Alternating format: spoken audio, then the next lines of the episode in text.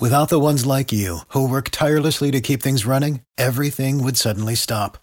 Hospitals, factories, schools, and power plants, they all depend on you. No matter the weather, emergency, or time of day, you're the ones who get it done. At Grainger, we're here for you with professional grade industrial supplies. Count on real time product availability and fast delivery. Call clickgrainger.com or just stop by. Grainger for the ones who get it done.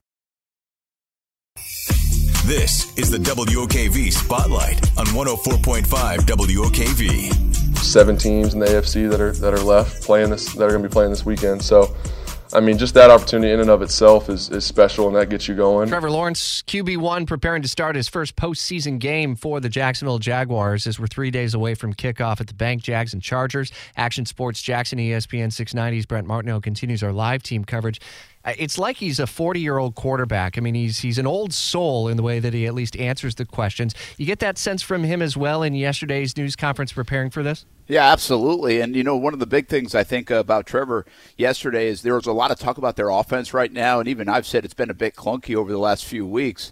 Uh, but he said, hey, we're fine. I mean, we had things right there. We were actually playing pretty well. We make two or three plays, and that game looks different. And so I think he's got a super good view of what everybody's kind of talking about without listening to what everybody's talking about. He's got a great feel for all that stuff and a great feel for his own uh, play, his own confidence, his own skill set, and then everybody else around him. Yeah, he's 23 years old. He's the youngest quarterback in these AFC playoffs, and, and I agree with you. And we've said that for a long time now. He is well beyond his years. Yeah, Brent, I, I don't know if you were there, but I know the team was there from Action Sports Jax. Uh, there were a lot of questions about the youth of the AFC quarterbacks and the matchups that are coming. It seems like he's aware of it, but at the same time, he's not really worried about the noise. He's just focused on what's ahead of him. Yeah, I think uh, every everybody likes to make it about this matchup, which it is. I mean, on the outside, this is why the game's in prime time, right? It's Justin Herbert, it's Trevor Lawrence, it's these two young quarterbacks with uh, you know a lot of skills that could be you know running this league for a long time. But he, he always brings this up, and most quarterbacks do. I mean, uh, he's never going to play in a play against Justin Herbert, and he can't be concerned about the about what the other guy's doing. But I would say this: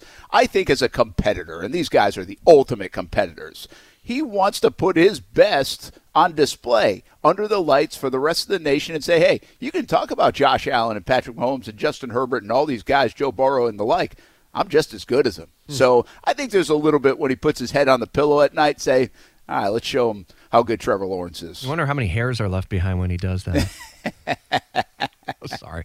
I, I was also struck by if you've ever been a fan and ever gone to a game and it's that loud electric atmosphere and it's like, does that really motivate the players? He answered that uh, in a couple of different ways yesterday on what the atmosphere was like for the Titans matchup last week and that the need is there yet again to do the same thing for folks who are going again. Yeah, what's interesting to me is that these guys have all played in big time college atmospheres. Like you're talking, you know, Travon Walker played at Georgia. There's hundred thousand people there. Mm. You, know, you know, Trevor played in these big time environments at Clemson and other places. And there's so many players from the SEC and, and Big Ten now that all these guys played in front of these massive crowds.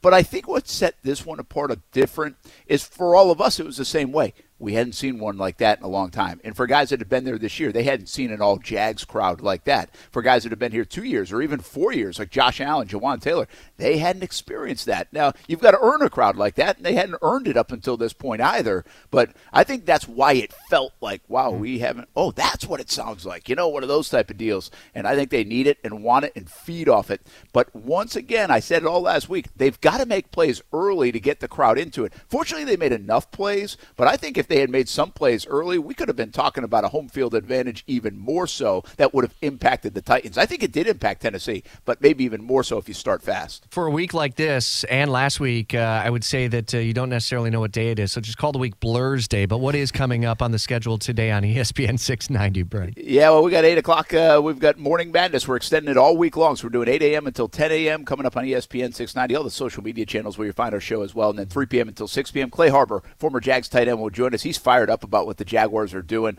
Uh, so we'll have that coming up a little bit later. And then hit the locker room. And I'll sit down with Arden Key today. Probably won't uh, have too much of that conversation until later in the week. But he has been an under the radar, energetic, and very valuable player for the Jacksonville Jaguars. On defense, absolutely. We'll follow along every step of the way and look forward to game time.